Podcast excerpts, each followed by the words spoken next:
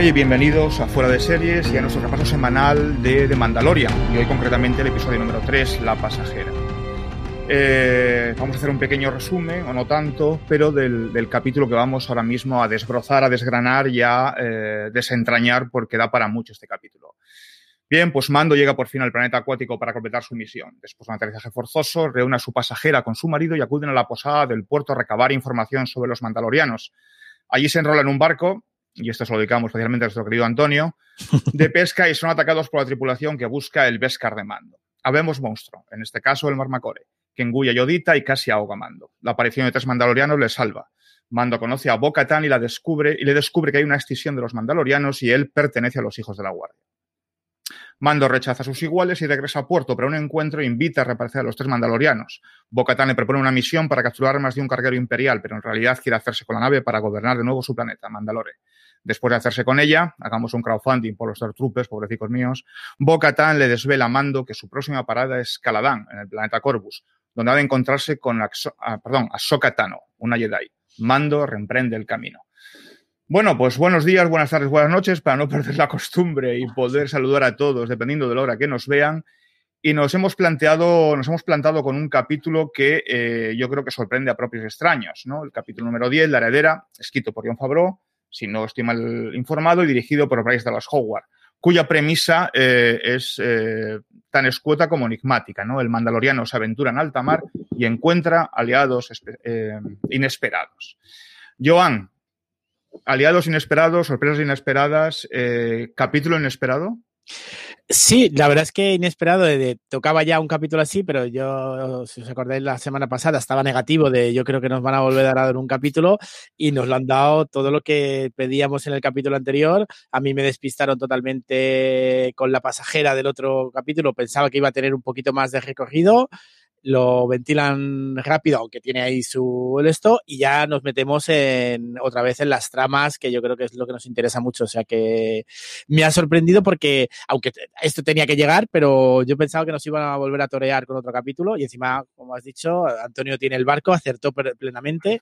Yo esperaba un planeta más pantanoso por, por esas ganas, y no, no, totalmente acuático, o sea que pleno total. Yo, Antonio, cuando vi el barco dije, ¿cómo lo estará disfrutando este hombre ahora mismo? sí, sí, sí. No, no, solo barco, es planeta puerto, totalmente. Es planeta el, puerto, efectivamente. El barco y toda la parrafernalia. Pues por mi parte, capítulo inesperado, no, capítulo esperado y muy esperado, porque por fin sabemos ya a dónde va esto, ya tenemos un... No no tenemos el, el, el, final del camino, digamos, el, el, destino de este viaje del Mandalorian. Pero bueno, ya tenemos un, un, primer alto en el camino, una primera, una primera parada, que sabemos que encima vamos a conocer a un personaje importante y que, que la trama va a avanzar bastante. Así que bastante más contento que en, que en las dos semanas anteriores. Sí, bueno, yo, yo, yo fallé en el vaticinio del tiempo del capítulo. Yo pensé que ya los capítulos a partir de ahora iban a ser como mínimo 40 minutos. Pues mira, esto me pasa por Nostradamus y al final está en un capítulo, bueno, mm, más o menos de la misma onda que la primera temporada. Eh, y yo aposté por un planeta boscoso y no, mira, tampoco ha sido el caso. Teníamos un planeta, un planeta puerto, un planeta acuático, ¿no? Eh, ¿Qué destacaríais del primer episodio así a bote pronto? Es decir, eh, blanco sobre negro, como decimos habitualmente. ¿Qué es lo que más ha llamado, Joan, qué es lo que más te ha llamado atención? Es decir, así, si tuvieras que destacar, como hacemos siempre, un momentazo, ¿qué momentazo destacarías? Hombre, la llegada de, de los tres mandalorianos para rescatarle es el momento que cambia la. vuelve a, a, introducir otra vez en toda esa trama que teníamos ahí pendiente de cuando hablaban de, de la guerra de Mandalor y todo eso. Pues ya es el. dice, vale, estos ya son tres. Esa pequeña discusión de no sois porque quitéis el casco. Tú, es que, tú eres un poco rarito de tu secta propia dentro de, de de Mandalor. Entonces, ese yo creo que es el momento de, vale, ya, ya no es la llegada de ese Boba Fett que, de ese traje de Boba Fett del primer episodio, que ahí sí que notabas desde el principio, dice, aquí ya me están haciendo trampa, y esa estuvo, y ahí ya sabéis que me, me gustó mucho, pero aquí ya es, vamos a hablar de, de, esos temas y luego iré comentando y, y, y, ponerme muchos deberes, porque ahora sí que, que, me tengo que poner al día con muchas cosas. Antonio, tu momento pues... es, es, aquel que dices, venga, va, ya estoy, ya estoy de nuevo en casa. Bueno, lo primero, mi momento claramente es la aparición del barco. Luego, a, partir de ahí. vamos. Claro. Ya, a partir de ahí, pues sí, coincido con, con Joan, porque es que el, hecho de que aparezcan los, los mandalorianos, a, mí me ha parecido muy interesante, porque no solo nos amplían un, posible frente a explorar en, en, la historia, sino que nos han dado lo que yo quería de los otros dos episodios y que me, parecería, me parecía que nos daban, que es información externa, digamos, de, las misiones que tenemos que hacer o las cosas así más menos trascendentales, que a su vez resuena en, el protagonista, en ese protagonista que habíamos tenido un poco desdibujado esta semana, y que ya empezamos a ver cómo se pregunta cosas sobre sí mismo, sobre su pasado, sobre quién es, sobre su supuesta familia, que ahora resulta que no eran todos los mandalorianos, sino una, una rama extremista del, de un credo mucho más amplio y, me parece que, esa inclusión ha, enriquecido mucho al, personaje y a su viaje. Como momento humorístico, la, suerte de reconciliación que hay entre el, recién nacido hijo rana y el, y el exterminador de, muchos de sus posibles hermanos. De los huevos. aunque él no lo sepa. Que ahí, como la, semana pasada tuvimos un poco de polémica con, con esa imagen de Baby Yoda comiendo huevos, pues pues esta semana se ha, reparado un poco la, frente. Sí, para mí también, yo coincido con vosotros. Para mí el momento, momentazo sin duda del, episodio es cuando Mando descubre que hay unos mandalorianos, lógicamente, con el estupor que le supone que se quiten el casco, ¿no? Y, cuando él descubre que pertenece a una corriente dentro de ese credo que es mucho, como decías tú, eh, Antonio, mucho más extremista, mucho más fanática, que no les permite quitarse el casco. Entonces empieza, es el momento yo creo que en el que empieza, lo, lo abundaremos más adelante, ¿no? A lo largo del, de la grabación, pero empieza a preguntarse por sí mismo, por su pasado, por, y, fundamentalmente por su futuro. Porque ya porque, bueno, más adelante lo veremos, eh, nuestro personaje revelador en este caso, eh, le plantea posibilidades de futuro que él ni siquiera imaginaba, ¿no? Bueno, decía una cosa, sí, por favor, como momentazo, que con la que se quite el casco Bocatán sea además Starbuck de Battlestar Galáctica también es un momentazo. vamos a ver muchos personajes, pero esta actriz que yo creo que nos ha dado tantos momentos en series, en películas, pero sobre todo en esa serie mítica también de la ciencia ficción, verla aquí, me encanta que, se incorpore de, de esta manera al universo. Bueno, ya se había incorporado como dobladora y entonces que se incorpore al universo, me encanta. Sí, sí, sin duda. Bueno, aunque la última serie que hizo, creo que que en Netflix es.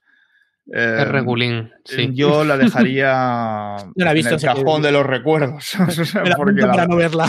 No, no, no, no, no, no, porque me vas a agradecer el no perder tiempo. Entonces, dicho esto, eh, vamos a meternos de, lleno en el, en el, capítulo, ¿no? Es decir, eh, mm, yo me, me, reí mucho con el aterrizaje de la Razorcrast.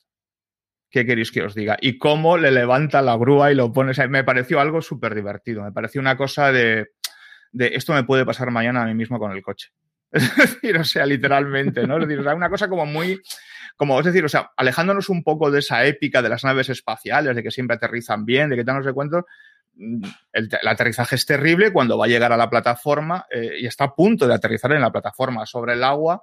Eh, sufre un, bueno, pues una especie de, avería mecánica, ¿no? Se inclina hacia un lado y ¡puff! y cae al agua, ¿no? Y a mí eso, empezando por ahí, me parece eh, súper bonito. Bonito en el sentido de que es algo como muy cotidiano, como muy de, andar por casa que nos puede ocurrir a cualquiera y sin embargo le ocurre a Mando, que es nuestro protagonista, ¿no? Ese es el comienzo. Joan, eh, ¿te pareció divertido o te pareció divertido? O sobre todo, ¿cómo viste el descenso con las caras de nuestra pasajera y de nuestro Yodita? Bien, no, no, como tú lo has dicho, es un momento intenso, más de, divertido. Eh, me vino, me vino la, imagen, no sé si os acordáis de la película de Pitch Black, cuando hacen ese aterrizaje forzoso también de la nave cayendo desde una perspectiva parecida. Eh, entonces, sí que el, ver la preocupación, el saber cómo dice, la nave cómo va a quedar, porque esto tiene pinta de, que, van a llegar bastante mal. Y sí, justo es, eh, la nave está, es ese, ese cacharro que está arrastrando, que, pero bueno, que le, que le sigue manteniendo, y hace ese aterrizaje y ese vuelco al mar para demostrarte además, estamos en el mar y te tiene que sacar la grúa. Yo creo que el, primero, la intensidad está muy bien, o sea, de como principio de vamos a empezar de una manera intensa, y hay sus pasajeros cogiéndose, cogiendo los huevos, la pasajera del episodio anterior y Baby Yoda ahí con toda la cara de velocidad, como siempre me encantan esas caras de... Relamientos. me, me, pareció muy, muy bien para, para, empezar así el capítulo ya de, de, manera intensa. Antonio, ¿tú cómo lo vistes? Muy bien, es un, una escena de, de, acción muy bien, muy bien resuelta y a mí me gustó sobre todo el aterrizaje, porque además de, de esa nota de humor que tiene el, el petardazo del, del, motor que lo, lo vuelca para pa un lado, luego cuando lo sacan del, de las profundidades, tenemos un, un, momento que a mí me pareció como una, una especie de, de reinterpretación un, un, poco más cachonda, por lo menos manda a andar por casa, de eso que se hizo en, la, en el episodio 7, que el, el, episodio 7, sí, correcto. En el episodio 7 en el que veíamos un destructor imperial en, a, a, como en el horizonte de un desierto ya caído, hecho pedazos, en ruinas, y que evocaba un poco ese ese imperio anterior que ya era un poco más que, que, una leyenda y aquí tenemos una versión chiquitita de eso que es un ATAT reconvertido en una grúa. En una grúa, sí, sí, es verdad, sí. Y eso me, me, me, me gustó mucho. Bueno, pues al final, eh, después del aterrizaje forzoso y como el Mon Calamari pues le, le, dice que sí, que lo puede, que le puede hacer volar, que no lo puede arreglar, que le puede hacer volar el cacharro, no arreglar y tal, volvemos de nuevo al, al, encuentro, bueno, de la pasajera con su, con su pareja, ¿no? Para poder hacer eclosionar los huevos y que por fin esa raza prevalezca, o sea, esa raza sobreviva. Pero volvemos a la, a la posada. O sea, tenemos otra vez el, tenemos posada en Mosfelgo, tenemos posada en, en Tatooine, eh, perdón, en, en y tenemos posada también eh, en el puerto. Al final vuelve a ser un poco lo mismo. Volvemos un poco a lo que hablábamos anteriores del juego de rol, que para conseguir la misión necesitas encontrar a la persona que tal, y llegamos a esa posada donde hay Quarrens, donde hay Mon Calamari, y mmm, oye, de una manera muy rápida, muy, yo no sé si abrupta o resuelta de manera eh, demasiado rápida, quizás, insisto, eh, tú conoces a los de mi especie, sí, venga, pues nos vamos al barco. ¿No? Es decir, o sea, no, no ha habido mucho diálogo, mucho prolegómeno, más allá de la nota anecdótica de. Uy, perdón. La nota anecdótica de, de, de que Ayoda casi se lo. Eh, bueno, ayodita, mejor dicho, se atraganta con, lo, con, con, con, los tropezones que tiene la sopa. Es decir, más allá de esto es mmm, rápidamente, venga, nos vamos al, al barco. Joan, eh, ¿te pareció rápido, abrupto o lo viste y dices, venga, me lío la manta a la cabeza y si me dice que me voy al barco, me voy al barco? A ver, yo creo que se ve rápido, pero es verdad que como ya has hecho ese esquema en los dos episodios, bueno, no los dos episodios, eh, la serie, pero especialmente en estos tres episodios es el esquema de llegar a la posada y de ahí empieza la misión. Entonces, bien, yo dice, tampoco tenemos por qué entretenernos mucho más, si lo que queremos es avanzar y si no va a haber nada especial aquí. Y sí que es verdad que me hizo muchas gracias, si ya te habíamos tenido el homenaje a Alien en el anterior episodio, aquí cuando le salta el calamar a la cara directamente me hizo muchas gracias. Dices, por si había quedado dudas de, de, este homenaje a Alien, ahora voy a ver como un calamar le salta la cara directamente al, al Baby Yoda y que al final del capítulo también se seguirá con ese homenaje a ese alien. Y entonces sí, es un poquito rápido, pero no, eh, no lo no lo destacaría demasiado. Es, vale, pues sigamos enseguida y vayamos al barco, que es donde quiere ir Antonio. Que es donde quiere ir Antonio, efectivamente, Antonio, porque estaba como pensado para ti, es decir, o sea, dejémonos de prolegómonos, de, de prólogos y de, y de, dar vueltas innecesarias, ¿no? Y, y, vámonos al barco. ¿Qué te pareció a ti ese, ese llego a la posada, no he acabado de comer todavía y ya me estoy liando en otra aventura? Sí, sí, es que es, yo creo que ya, ya lo habíamos hablado en, en, otros programas porque es que está siendo una, una constante que yo creo que sí. valdría más la pena incluso aceptarla y ya está.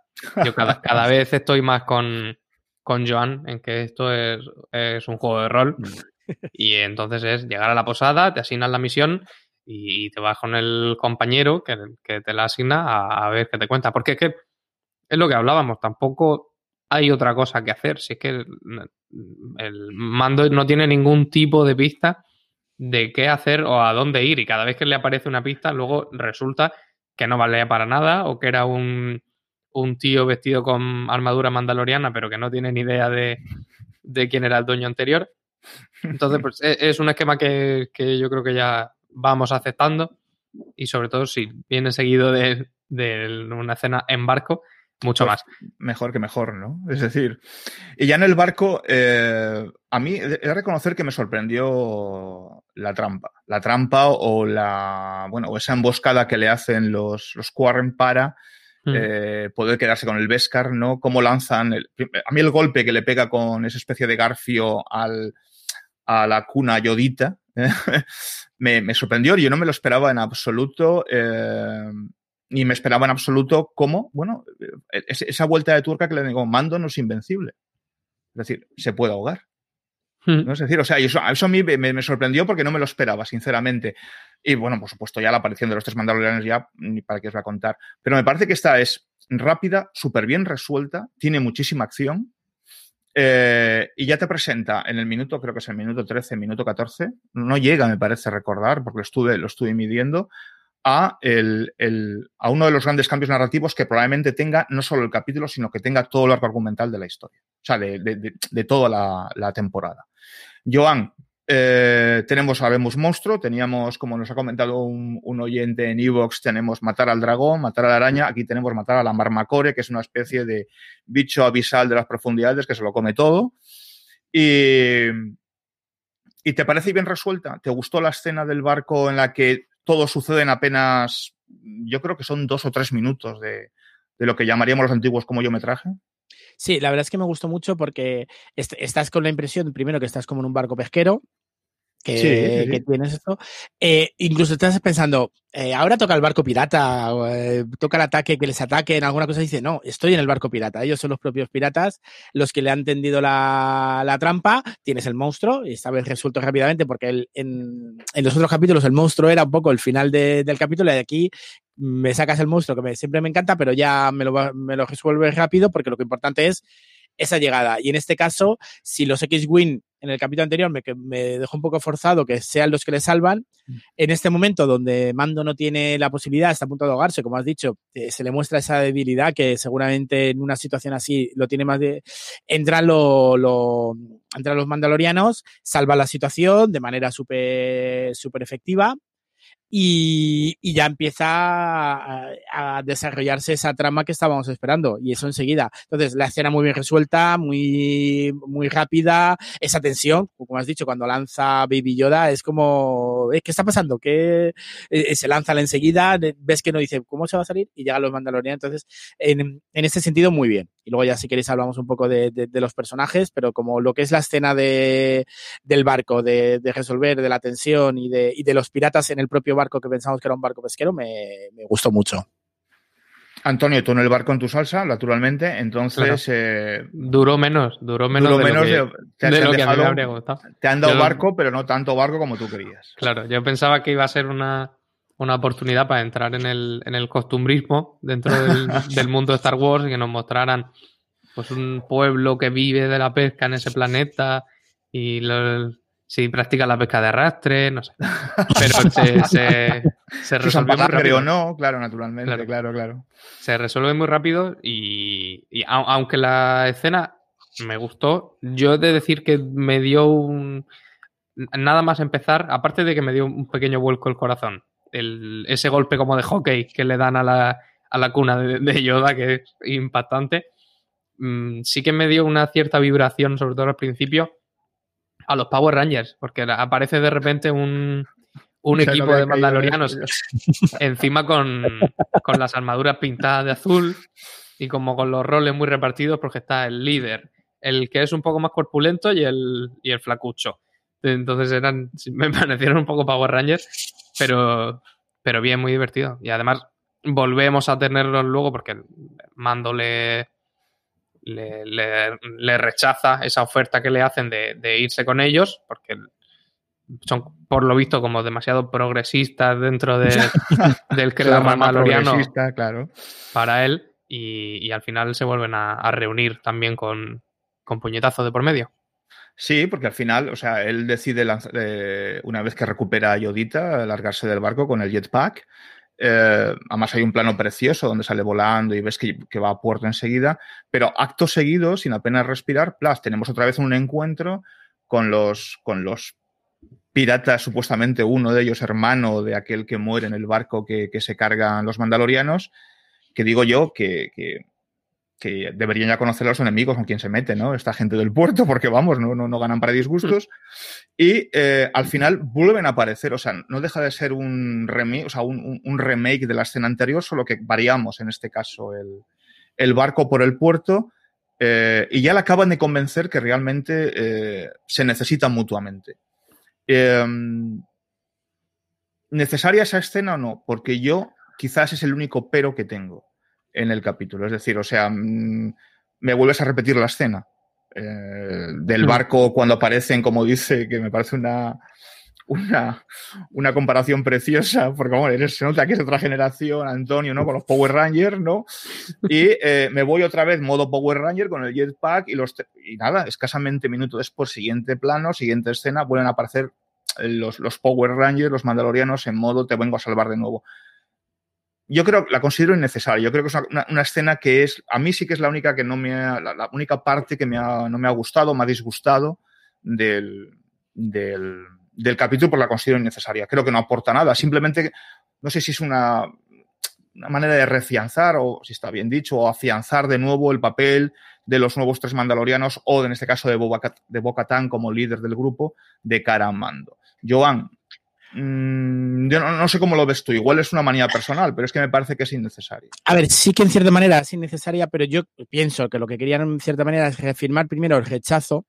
Entonces, si en la misma escena se crea el rechazo y luego acepta la misión, queda un poco como demasiado rápido y se tiene que notar el rechazo de, mando porque él es de otro sector, más radical, eh, que no, bueno, sobre todo con esa imagen de que ellos nunca se quitan la, máscara, que eran los con los que había tratado antes.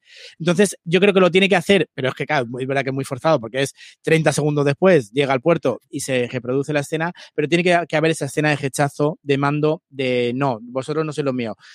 Mm, a lo mejor eh, eh, de otra manera podría haber pasado un poquito más de tiempo y esa misión de estos haber llegado en otro momento, pero yo creo que había que resolverlo pronto, pero tenía que notarse entre escena y escena el rechazo de, mando y luego ella volver a explicarle, que, volver a situarnos, pero es verdad que la situación de los tres mandalorianos de ella es muy repetitiva, simplemente es verdad que le dan como una misión clara y un intercambio. Al principio es como, oye, pues si, eres, si quieres que te ayudemos, los mandalorianos estamos aquí, aunque no seamos iguales, y luego ya es, venga, vamos a hacer un trato para que te ayude a ti y me ayude a mí. Pero yo sobre todo lo entiendo para crear el primer rechazo que se tiene que crear y luego aceptarlo, pues porque, bueno, al final lo acepta todo y tira para adelante con, con, lo que sea.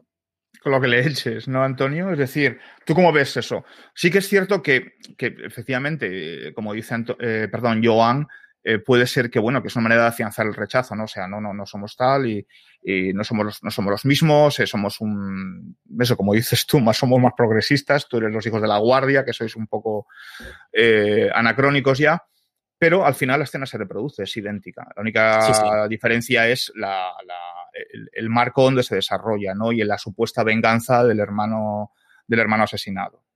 Sí, es, que es redundante y ahora me corregís porque no, no, me acuerdo muy bien, pero yo no estoy seguro de que después de esta segunda pelea le den una pista ya tangible sobre el paradero de los Jedi y demás. Eso es al final, creo.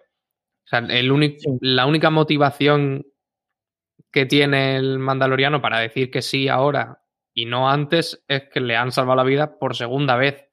Y con el, tipo de personaje que venían construyéndonos hasta ahora, a mí sí que me pareció extraño que el, hecho de que si, si, le salvas la vida una vez no quiere saber nada de ti, pues si se la salvas dos, ya es, ya, es costumbre, ya es costumbre, ya se convierte en costumbre. Si te salva la vida dos veces, ya no puedes decir que no. Si te salva la vida claro, claro, es de, mala, es de mala educación quizás. Entonces, por ese momento, igual el hombre...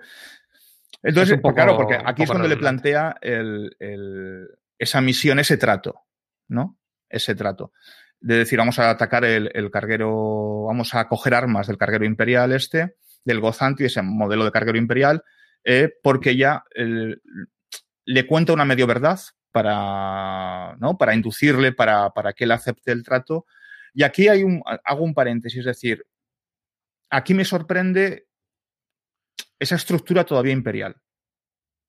Es decir, hemos hablado de la nueva república en el capítulo anterior, con los X-Wing que ejercen de esa especie de policía galáctica o de policía eh, estandarizada o, la policía que, pertenece a la República, pero el, imperio no ha desaparecido. O sea, tenemos, además, eh, bueno, ahora entramos en, el ataque al carguero, pero eh, tenemos un, imperio que esos restos o esos remanentes todavía de, la antigua estructura política que, gobierna la galaxia, parece que convive de una u otra manera con la nueva república.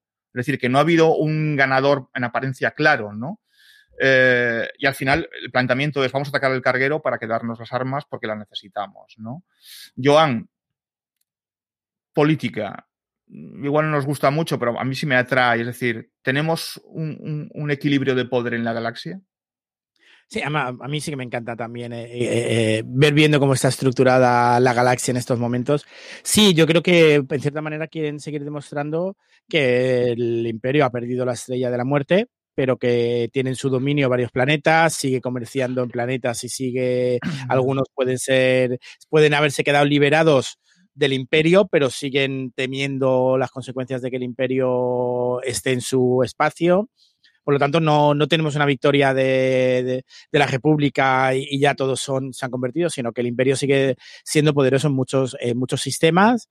Eh, incluso intenta eh, seguramente volver a, eh, a, controlar todo. Lo que pasa es que yo creo que aquí lo que se va viendo es cómo el imperio ya no está, ya no tiene un liderazgo y entonces son más guerras de quién quiere llevarse el liderazgo del imperio y a ver quién puede ganar batallas para intentar afianzarse como nuevo líder y, en esas estructuras pues tienes una gente que está eh, con sus armas llevándolos de un sitio para otro y a mí eso y eso todo lo que vayan desarrollando por ahí que son de esas cosas sí que fue en las novelas sí que me interesaba mucho como que hayan destruido la historia de la muerte no es una es una gran victoria pero no has derrotado al, enemigo el enemigo sigue siendo muy muy poderoso entonces esas batallas ahora sí que hay seguramente muchos sistemas que se han liberado al final de, de Retorno del Jedi vimos muchos sistemas lanzando fuegos artificiales liberados del, del imperio pero esa batalla sigue día a día, eh, siguen comerciando con el imperio, la República tiene que seguir ganando batallas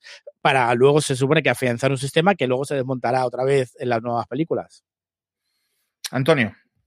Sí, al final es, pues es lo que pasa con todos los grandes imperios o las, los, las colonias y tal, que si, si se abarca demasiada extensión y aquí estamos hablando de mucha extensión, porque lo, que narrativamente son como ciudades o ciudadelas, en realidad son planetas. es. La, lo que es la hegemonía central, digamos, se acaba diluyendo y, surgen autoridades locales, que son las que están rozando en el, en el día a día con, con, la gente que vive allí. Entonces, el proceso lógico, digamos, sería que en esa victoria después de esa victoria de la República, pues la matriz del imperio se rompiera, pero quedaran restos que se fueran reagrupando en grupos pequeños, en, señores de la guerra, como vimos al final de, la temporada anterior y cosas así. Sin embargo, vemos que no. Esto parece más como una especie de grupo clandestino o algo así, porque por el planeta que yo recuerden no hemos visto soldados patrullando, paseando. No, cierto. Están haciendo su tienen una especie de misión, están, no sabemos si están robando, están, están sacando, por lo menos sin, pedir permiso, armas del planeta, pero parece que lo hacen por, por su cuenta, que no, no, son la autoridad allí. Sí, yo creo que están utilizando de puerto de comerciando. O sea, es un hmm. puerto más que no es ni del Imperio ni de la República y ellos van o han comprado, tienen allí sus armas y las van a llevar a otro sitio, pero no son autoridad allí. Pero tampoco, eh, tampoco veo que la República sea autoridad. Ese planeta se está autogestionando es un puerto, es un puerto, nunca mejor dicho, de, en todos los sentidos, seguramente de, de comercio, seguramente allí o hacen armas o, o, han hecho allí la, la, transacción, pero no hay autoridad ni yo creo que importe de ninguno de los dos, porque ellos se, eh, piden permiso, tienen que salir de unas circunstancias especiales, es decir, no podemos empezar a, explica cómo no pueden salir directamente, pero por eso la salida es un poco más despacio y les, eh, les permite el asalto, pero no, no es que esté prohibido entrar ni lo hacen como contrabandistas, lo hacen como, bueno, vengo aquí, me llevo y me voy. Y luego vendrá otra nave de la República, se llevará lo que quiera y se irá. No, no hay una autoridad de ninguno de los dos sistemas que se supone que se están enfrentando, sino, la, como habéis dicho, la, local, la de la que se haya organizado. Y en este caso yo creo que es una autoridad comercial de lo que construyen allí o de lo que comercian allí. Una mm. especie de, planeta abierto, como antiguo conocemos nosotros en algunas guerras las ciudades abiertas, ¿no? Pues es un planeta abierto para dar la sensación, ¿no? De hecho, menciona en un momento que menciona que hay un mercado negro de armas. Lo menciona Bocatán, que hay un mercado negro de armas eh, y por eso ya conoce de la asistencia del cargamento que lleva el, el carguero imperial, nunca mejor dicho. El, el ataque es espectacular. O sea, yo no sé qué os parece a vosotros, a mí me pareció espectacular. Es decir, ahora que has dicho lo de los Power Rangers, Antonio, ya no puedo de quitármelo de la cabeza, lo siento, pero es. no es verdad, es verdad. Los cuatro plantados llegan allí, atacan. Y luego, oye, yo, yo siempre he sido muy, muy cariñoso con los Stormtroopers. De hecho, llevo la camiseta hoy en honor a ellos, o sea, pero. Pero, mm, ¿qué hacemos con ellos? O sea, chicos, ¿qué hacemos con ellos? Porque da igual la armadura que lleven, da igual cómo lo hagan, es que al final los pobres siempre eh, son verdaderas. Eh, no sé, son, son dianas fáciles, o sea, son targets. Eh, es como cuando jugamos a los juegos de tiros, ¿acordáis? Es el target acquire, ¿no? Que siempre dabas. O sea, independientemente de dónde disparas, siempre dabas. Pero bueno, fuera broma, es decir, el ataque es espectacular. Cómo lo plantean, y a mí lo que me encanta del ataque es la reacción que tiene el, el, comandante del carguero espacial, que es el actor Titus Welliner, que además lo hace, me parece que tiene un papel corto, pero súper intenso. Pero sobre todo, Em, el momento en el que le desvela el verdadero plan Bocatán a, a, Mando.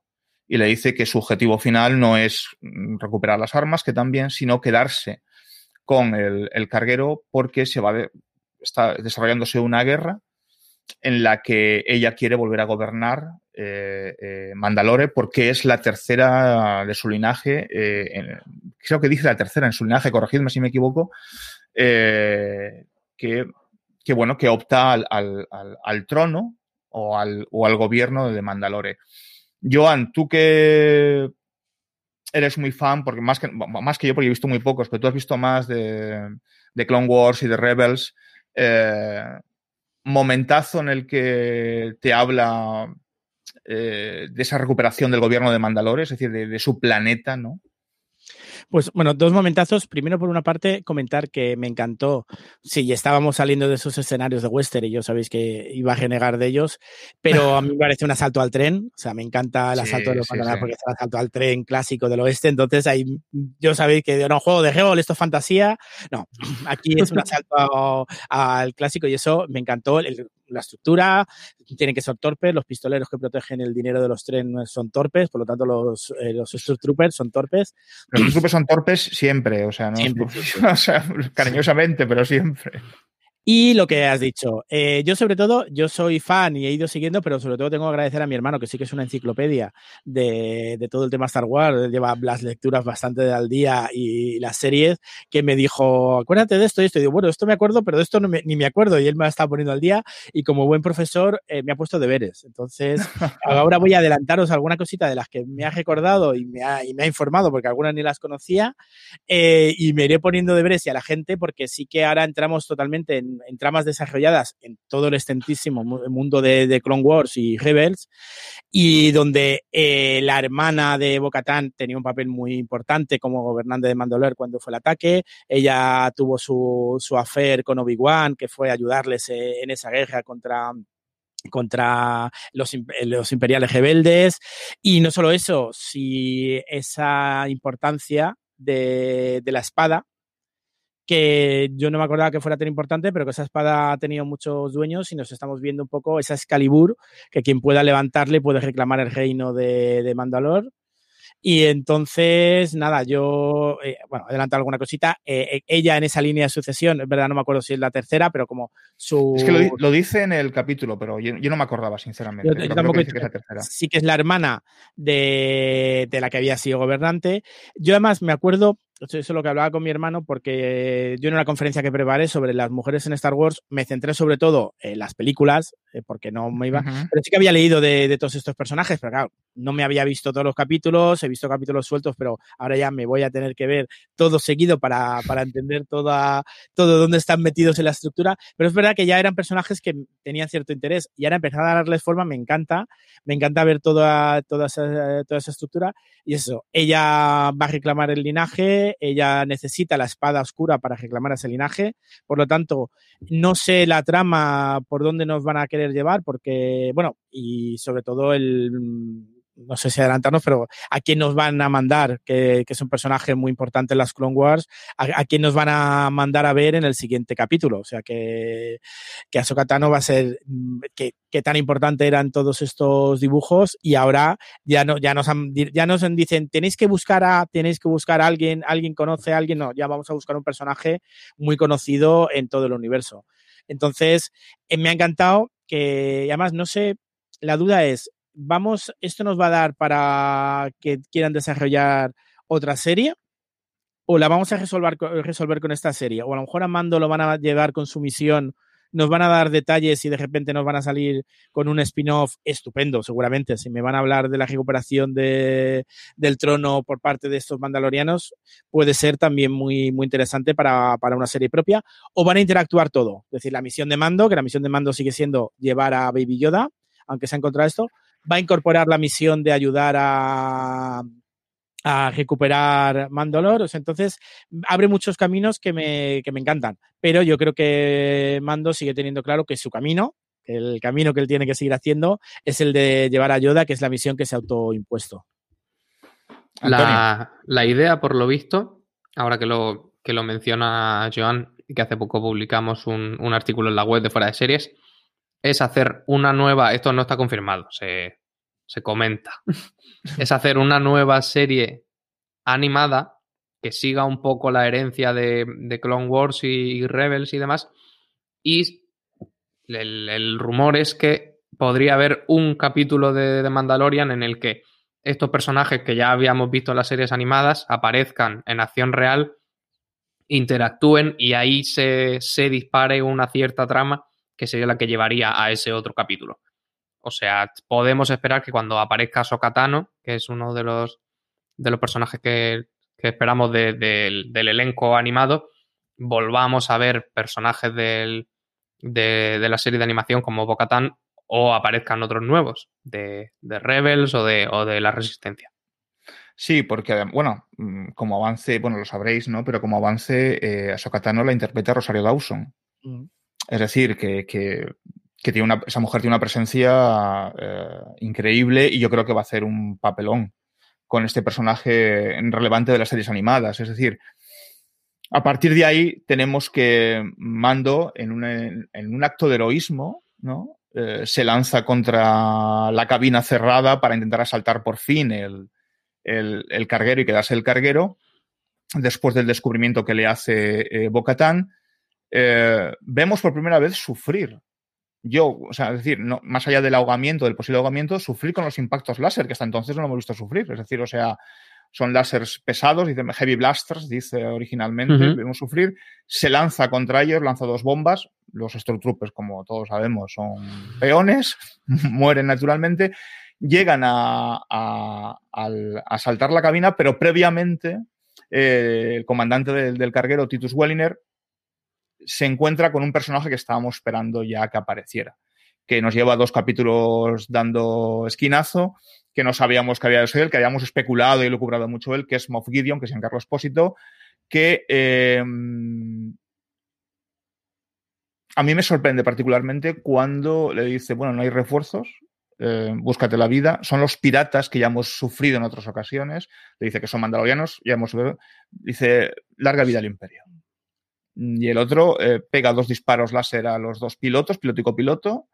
Eh, Titus Winner los ejecuta y se va a suicidar. O sea, lanza el carguero eh, para suicidarlo, para, estrellarlo contra, contra, en este caso, contra el agua, contra el puerto, hasta que logran impedirlo los Mandalorians, ¿no? los Mandalorianos, y lo remontan el vuelo. Pero me sorprende ese fanatismo, porque luego Titus Winner se suicida jugando con las famosas muelas de cianuro tan famosas en la Segunda Guerra Mundial y posteriormente, se ejecuta a sí mismo. Em, me sorprende la llegada de Moff Gideon, no me la esperaba, sinceramente. O sea, no, me esperaba que se comunicara con el comandante del, carguero, pero me sorprende mucho la larga vida del imperio. Cuando le dice larga vida del imperio y le contesta eh, el comandante larga vida del imperio y se va a suicidar. Me, me llama la atención ese fanatismo que no, que yo mm, no recordaba haberlo visto tan, de una manera tan fehaciente en, en, por supuesto, en, ni en la, ni en la primera, o sea, en la primera temporada ni en las películas de Star Wars. Es decir, no, no, no, no me, me sorprendió muchísimo. Joan, ¿te esperabas a Moff Gideon en, en ese momento y, y, ese punto de fanatismo, como decir, sacrifico todo porque soy leal al imperio hasta ese punto? Yo lo de no sé si me lo esperaba, pero como ya me estaba gustando mucho el capítulo que me estaba metiendo en materia, cuando sale dice, vale, ya, eso es lo que necesitaba. No, no sé si era sorpresa, pero a la vez mm, tenía que ser. Es como, igual que los otros me lo esperaba y no salía, aquí es como, quizá no me lo esperaba, pero tenía que ser en, en este momento. Y sí que es muy interesante, eh, justo dentro de, del imperio, lo que hemos visto muchas veces, eh, cargos intermedios más o menos cobardes, generales que sí que actúan.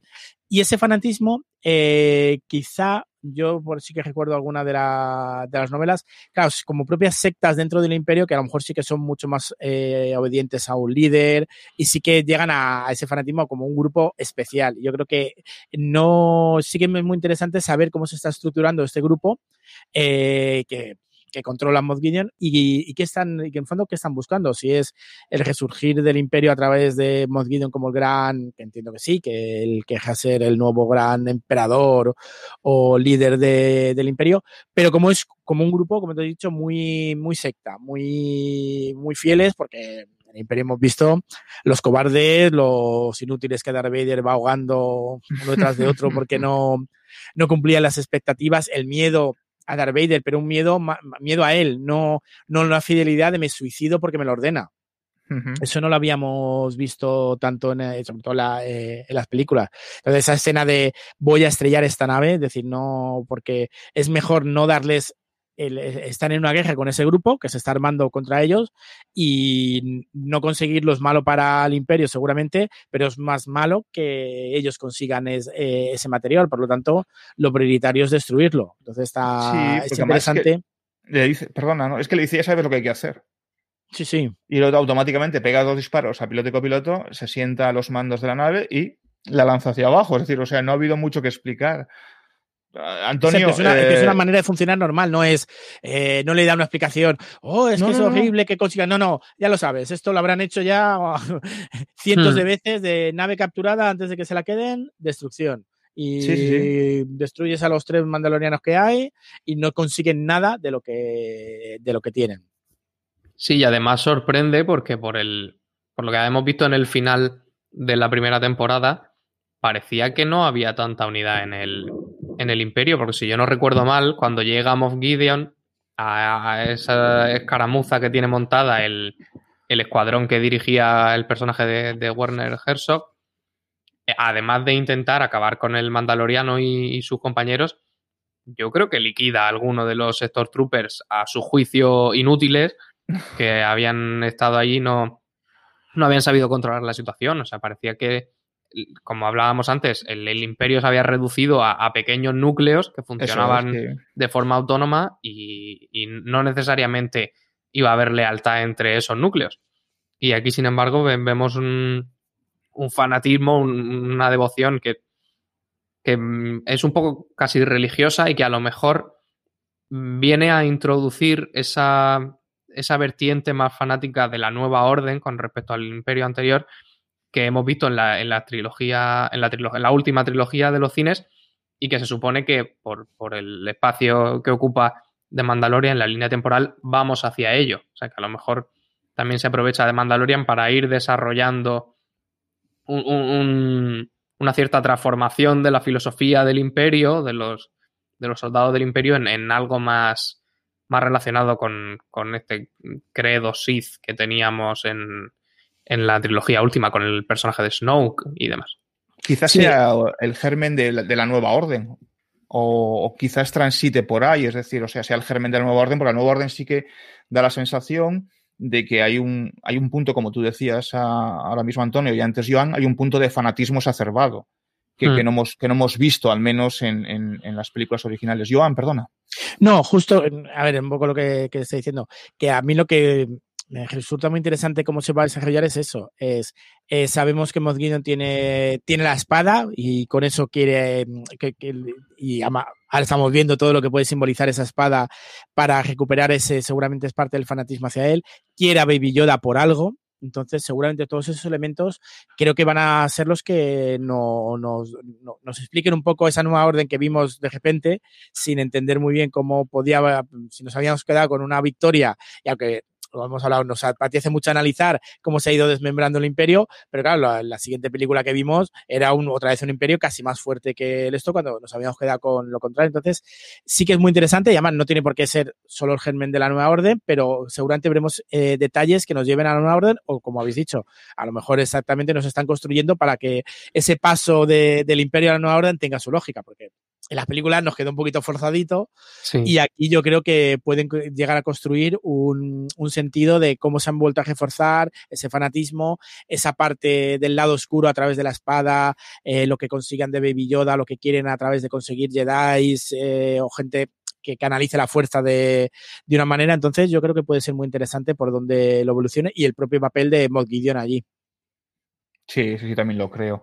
Porque en la parte final, cuando recuperan el carguero, cuando se suicida el comandante y recuperan el carguero, es cuando eh, han cumplido el pacto, han cumplido el trato, mejor dicho, es cuando mm, consideran Mando y Bocatán que, que se deben, lógicamente, eh, han cumplido el trato, y es cuando Bocatán le, le revela que a dónde tiene que ir, que en este caso es al planeta Corvus, a Calodan, a la ciudad de Calodan, y encontrar a Exocatano. Que, al fin, que es cuando le desvela que es una Jedi y es ahí cuando empiezas, yo creo que es cuando empezamos todos a ver ya la relación con lo que mencionabas tú al principio, eh, eh, Joan, de esta, de, esta, de esta sucesión de personajes que veníamos viendo en las, en las, series animadas y que ahora toma una relevancia y que probablemente nos, nos, trasladen a una trama, a una trama o un arco narrativo que no teníamos, que no teníamos previsto, que es el, la, próxima estación, es decir, el, próximo paso, el próximo... Eh, espero que no haya posada, pero quizás sí, la próxima posada, ¿no? En, en, en, la serie, ¿no? Y eso sí que a mí me parece súper atractivo. Es decir, ahora yo creo que es. Porque hay, un, y hay una cosa que quería comentar que, se ha que a mí se me ha pasado antes, perdonad. Porque le menciona a los Jedi, Mando menciona a los Jedi, eh, pero no sabe nada de ellos.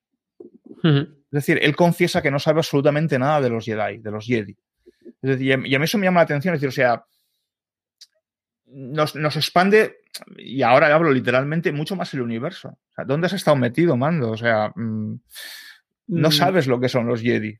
Es decir, y eso me, me, sorprendió muchísimo. Él no tiene absolutamente conocimiento de ellos, ¿no? Con lo cual nos expande narrativamente por un lado, pero nos expande físicamente aún más el universo. Porque de, de dónde ha salido eh, eh, Mando, cuál es el trasfondo, cuál es el, el, el, el background de este hombre que ya en la edad adulta no conoce que hay un, que hay un, una especie de, de, policía moral, ¿no? Que son los Jedi que rigen en la nueva, que regían en la República y que, y que rigen ahora actualmente, ¿no? Es decir, o sea, me, me pareció eh, reseñable porque nos abre más el universo todavía. No, yo ahí eh, sí que me parece interesante. Eh, lógicamente, claro, nosotros conocemos todo el universo. Estamos viendo muchas referencias a esas Clone Wars, donde los Jedi son muy importantes, desarrollo. Pero volvemos a la línea temporal. Eh, acordémonos de que Han Solo le dice a Luke que yo, él no cree en tonterías de la fuerza y que eso son boberías. Que eso va evolucionando, pero el, el, el entorno realmente tampoco nadie cree ya en la fuerza. Eh, los propios imperiales, eh, se ríen de Darth Vader y mueren por morirse, por reírse de Darth Vader, pero eh, yo no creo en tus viejas cuando en el episodio 4, cuando están hablando de no te ofusque con, con este poder, el lado oscuro, y empieza a ahogar a gente porque los propios imperiales no creen en el poder de la fuerza. Eso ha pasado ya totalmente en, en el episodio 4, 5 y 6. En, entonces es normal que Mando eh, no, no, no, le suenen los Jedi, pues no sé lo que son, porque eh, habían perdido todo, el, el imperio había borrado todo huella sobre, sobre los Jedi y ahora se está reconstruyendo. Lo de la fuerza te acompañe es eh, que Dios te bendiga, no, no tiene más, no tiene un efecto de la fuerza hasta aquí, es, pues lo dicen como, como una cosa de educación. Eh, entonces Mando conoce que eso es una cosa de educación de la República, pero no conoce todo lo que supone. Yo creo que ahí creo que van a jugar con eso, esa sensación, recuerdas a Han Solo diciéndole, abuelo, deja de decirle tonterías al niño con, con la espada y se está riendo.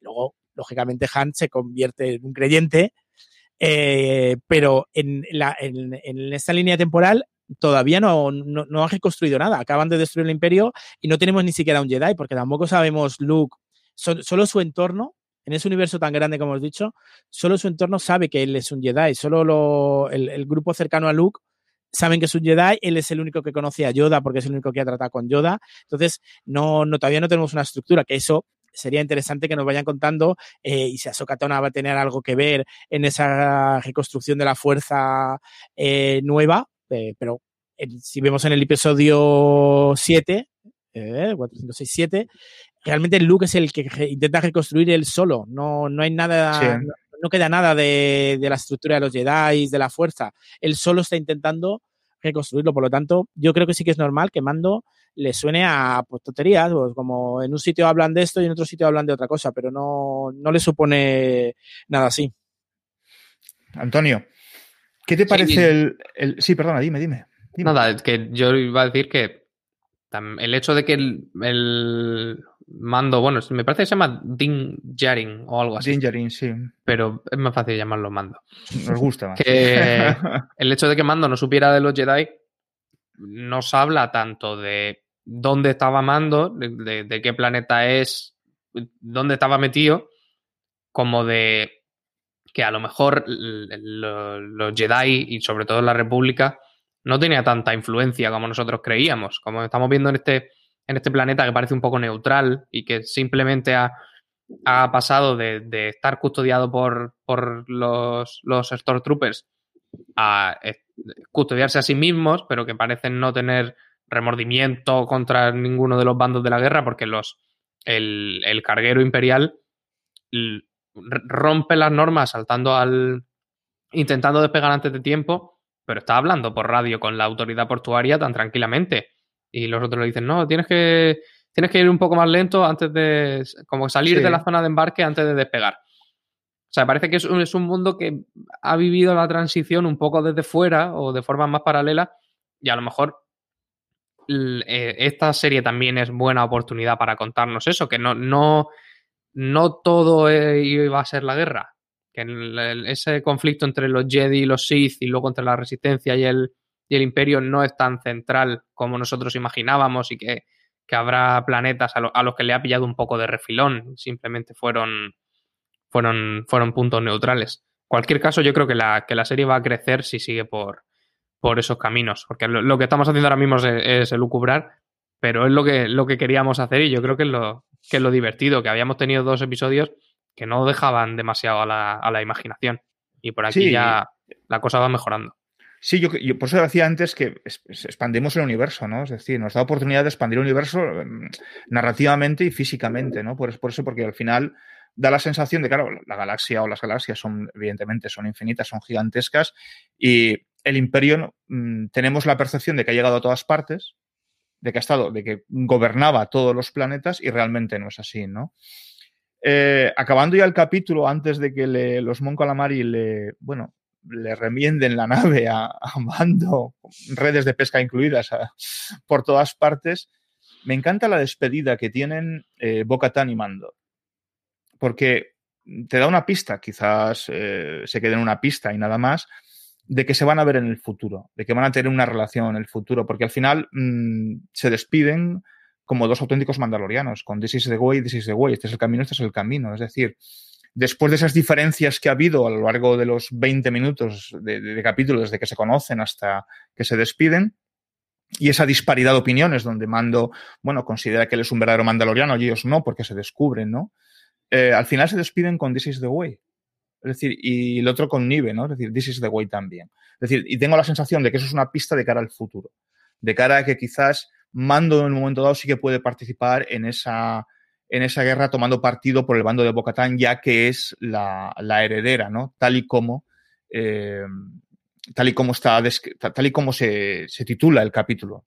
Joan, ¿te gustaría que tuviéramos un encuentro a posteriori con Bocatán y que Mando tomara parte en, el, en, esa, en esa guerra, ¿no? Que está a punto, que se está librando y que creo que vamos a ver en un futuro?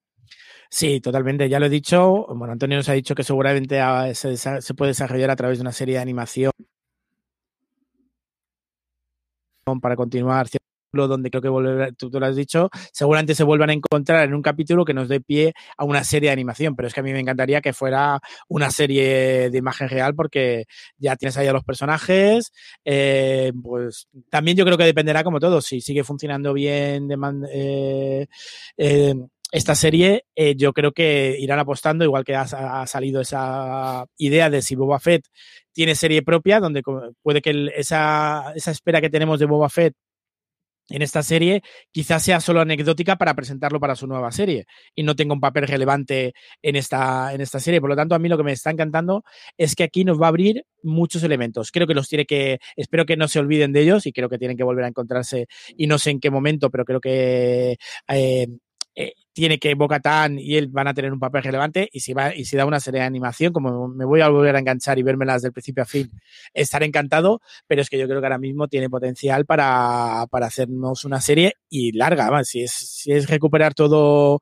un planeta, y toda, y toda su estructura nos puede dar por una serie con apariciones de mando en ocasiones y si no, si es para una aparición puntual, perfecto. Pero yo creo que lo que me está gustando mucho de, esta serie es que está por fin estructurando todo, todo el universo eh, que en los libros y en las novelas, en los cómics tienes cosas, pero que aquí, en, de ese paso, como hemos hablado, del episodio 6 al episodio 7, nos falta rellenar mucho. Sí porque además como los libros están empezando, pero como se cargaron todo lo que es un momento con Legends, ya se cargaron todo lo que nos habían estructurado, que a mí me gustaban muchos elementos, algunos los están recuperando, pero ahora bien, eh, con muchas ganas de que me, de que me hagan ese camino del episodio 6 al episodio 7. Yo creo que sí, que Bocatan y Mando se tienen que volver a encontrar y tienen que volver a hacer misiones, si no una serie completa para, para estos nuevos mandalorianos. Yo, yo pedía más. O sea, no pidas solo una. Sí. Bueno, sí, justo, esto como todo. Tú, tú pides, o sea, ya veremos qué nos dan, pero tú pides. No, la, eh, la, historia da para varias temporadas. Eh, tienes sin que recuperar duda, todo un planeta, duda. o sea, tienes que explicar cómo se arman. Cada vez que te da, o, o, por lo menos para una trilogía buena de que, bueno, ahí se ha parado todo, pero también se dijo que en su momento se podían hacer, mm, iban a parar todo el tema de las películas, porque yo creo que se habían dado cuenta de lo precipitado que había sido en algunos momentos, eh, pero que la idea de hacerte películas o trilogías está. Oye, si esta serie funciona, quizá lo que hace falta en su momento es una trilogía de recuperar el planeta de, y ahí todos tengan su protagonismo. Me encantaría una trilogía de Mandalor, o sea que sería, sería estupenda si se la hacen mejor que la última trilogía.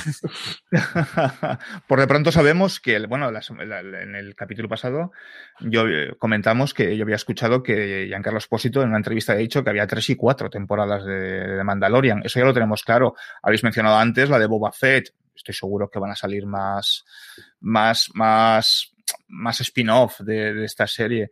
Eh, Antonio, la despedida, antes de que Yodita se nos coma otro calamar recordando a alguien, eh, antes de que le monten todo ese atrexo marinero en la cabina a Mando, eh, ese This is the way, this is the way, ¿qué te, qué te indujo a pensar? Pues yo confío en, en ese rumor que dice que que volverán a juntarse todos los personajes provenientes de las, de las series animadas para dar, para dar lugar a una nueva trama que se desarrolle. O sea que yo creo que no es una despedida para siempre, que es una despedida por el momento. El hecho de que se respondan This is the way uno al otro, yo creo que intenta reflejar un poco que el mando ha transigido, digamos, con, el, con esa con esa doctrina más, más laxa del, del credo de, de, Mandalor. Y sobre todo, y es lo que a mí más me ha interesado de este episodio, que se está empezando a hacer preguntas. Que sí. esa primera negativa que habíamos tenido es, si sois, os quitáis la, la careta, sois unos herejes y no quiero saber nada de vosotros. Y yo creo que ya está empezando a, a cuestionarse, sobre todo porque los mandalorianos con los que se va cruzando que ya habíamos tenido un, un medio mandaloriano con el, con el sheriff aquel y ahora hemos tenido tres enteros, no son de su credo. O sea, no. Parece que él, él, está descubriendo que fuera de esa gruta en la que vivía en la, en la temporada anterior, el, los mandalorianos son otra cosa, ¿no? Y, yo espero que, sigan por ahí porque sí que, es sí que es verdad que es un personaje que tiene el, recorrido moral pues, a, saltos y, estaría bien que fueran desarrollando poco a poco al, mismo, al mismo paso que, vamos descubriendo el universo. Bueno, para ir acabando, ¿qué esperamos? Joan, ¿qué esperas para el cuarto capítulo? Que te anticipo que yo entiendo que veremos a Rosario Dawson interpretando a Sokatano y que dirige Filoni. A ver, yo en ese sentido eh, esperamos por eso me, tengo que, hacer los deberes de mi hermano, por lo tanto, esperamos total de referencias a, todas las series anteriores. A Sokatano, sin yo conocer todo lo que debería conocer, pero sabemos que es un personaje que en estas series animadas es muy, muy importante. Por lo tanto, esa importancia yo creo que se tiene que ver reflejada en este capítulo de todo lo que, de todo lo que ha ido pasando con este, con este personaje lógicamente ya como Jedi nos va a marcar algún elemento de, claro, yo quiero ver la cara de Ahsoka Tano cuando vea a ese Baby Yoda. Es decir, mm, Yoda es el gran maestro de todos los Jedi, eh, la referencia para todo el mundo. No sé, claro, eh, ella estaba desaparecida también en la línea temporal.